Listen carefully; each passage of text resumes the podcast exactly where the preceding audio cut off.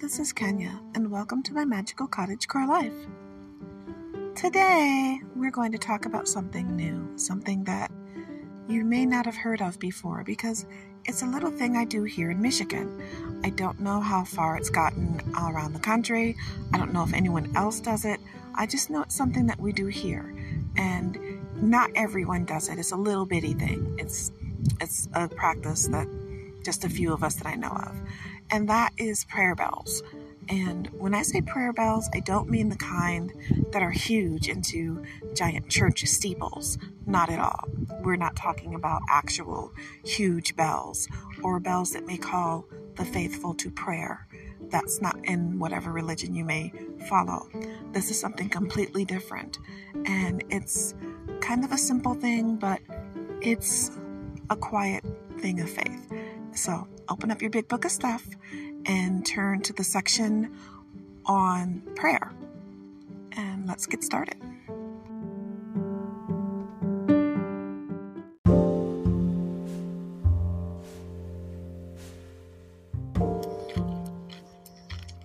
So, in today's episode, I'm walking in the woods.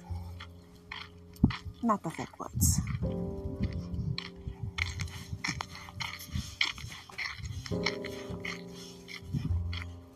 That's sound of my footsteps. I don't know if you can hear them. And the reason that I'm walking through the woods is so that you can hear the episode knowing that I'm in one of the places that I'm referring to when I talk about prayer bells. So, in order to do this, you don't have to be in the woods proper. You can do it in your backyard. But the first thing you want to do is find the shrub or a tree or even a vine that can hold a tiny little bell. It can be a jingle bell, it can be a little silver bell, it doesn't matter. And then we get ready to do the next part. There's a deer. There's a deer right in front of me. Oh, it's a doe. She's so cute. She's not small either. Okay, we're going to go to the next part.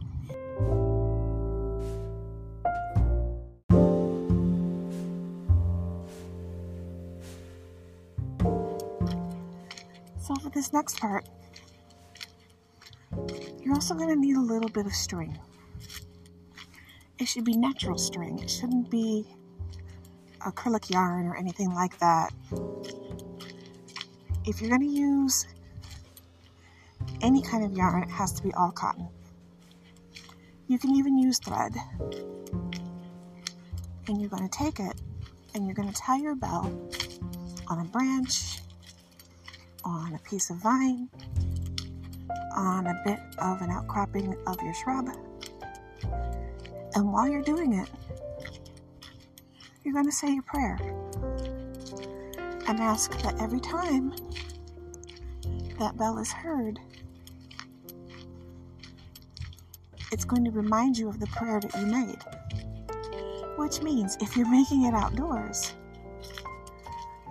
you definitely are going to have to revisit there but why are you doing this? Well, let's get into it.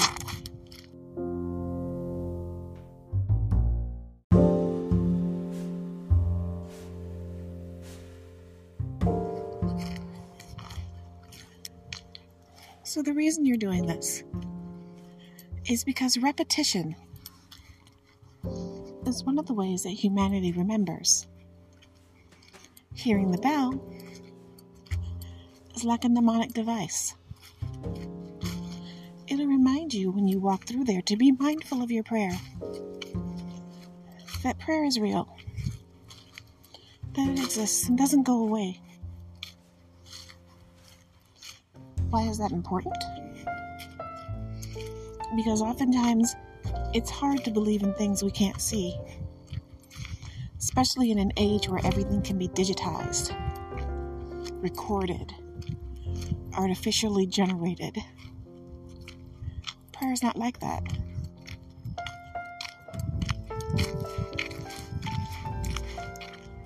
Prayer is real.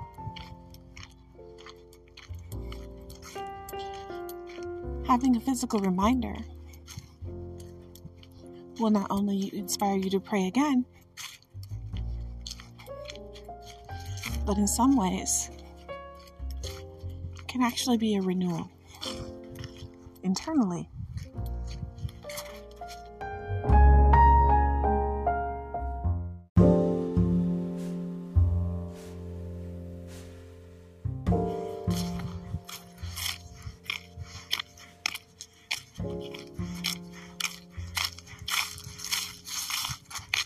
Just hit a patch of leaves.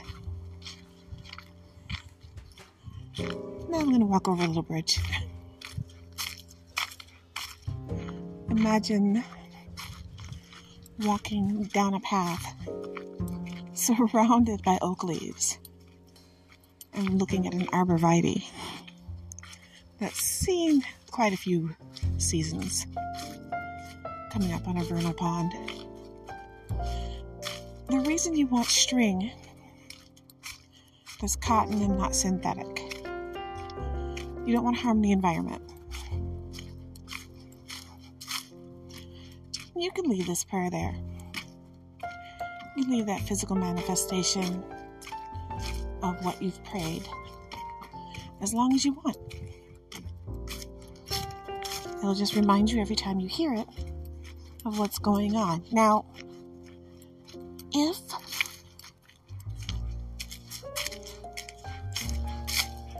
you're in a hunting area, keep in mind that you could disturb the hunters, so it shouldn't be a big bell, okay? Alright, I'm turning around.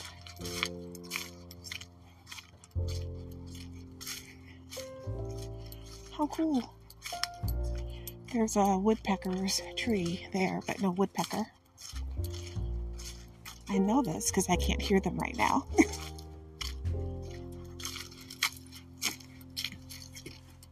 Whenever you put something somewhere like that, you always want to be clear that you don't want to disturb wildlife over much. So keep that in mind.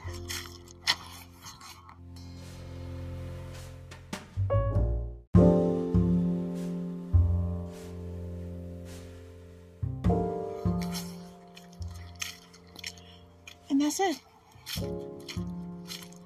A simple episode. You may be able to hear a chainsaw in the background.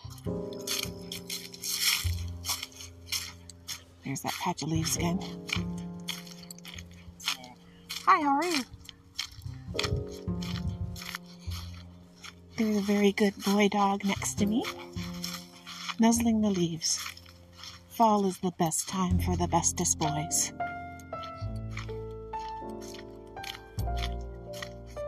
Think he's a German Shepherd.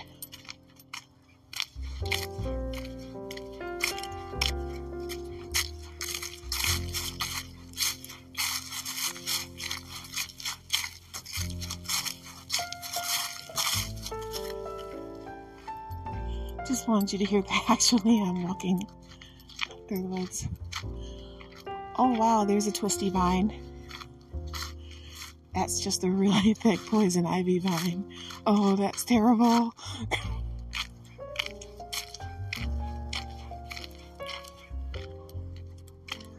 so, there you have it. That's, in a nutshell, the practice of prayer bells. Now, I would imagine that I started doing this because of prayer ties, which, you know, a lot of people do those in different cultures, different areas. We have people in the United States who do it. Definitely in Michigan, you'll see little parts of the woods where there's ribbons or pieces of clothing hanging in strips. And I usually leave them there till they rot off or the park comes and takes them away.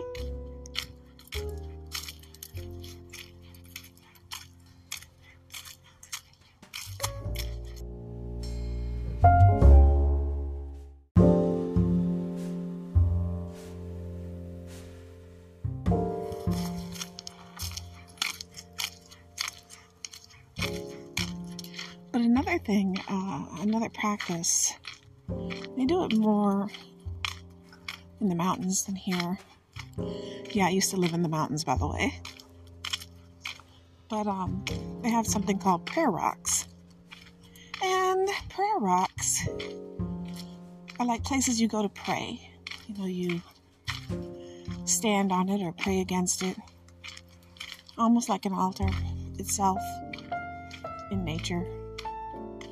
You leave your prayer there and you walk away. So there's precedent.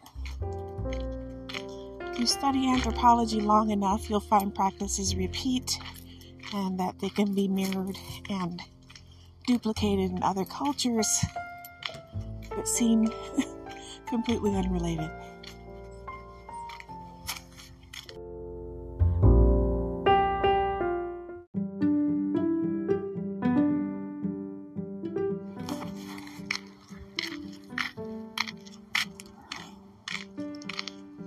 That's it. It's a simple episode. The deer's here again. She's foraging. Looking at a patch of Fuller's teasel not far from her. You remember that, right? Fuller's teasel? There's actually a good deal of dried out goldenrod with the seeds next to it and some really cool looking uh, remains of New England blue aster out here. So much stuff here. I love fall. I love all the parts of the year. It's really cool. Oh, I see. There's some wild onion. Okay, all right, back to the point. I hope you'll try this practice. I hope it's something that would be a part of your repertoire for when you take your nature walks. Just remember, uh, make sure you don't leave a mess and make sure you collect it after your prayers have been answered, one way or the other. I really appreciate the time we take together talking about, you know, unusual things and mindful things. I like talking about things that matter with my friends, and we're friends, right? Thank you for listening to this episode, and thank you for joining me here on a magical cottage core life.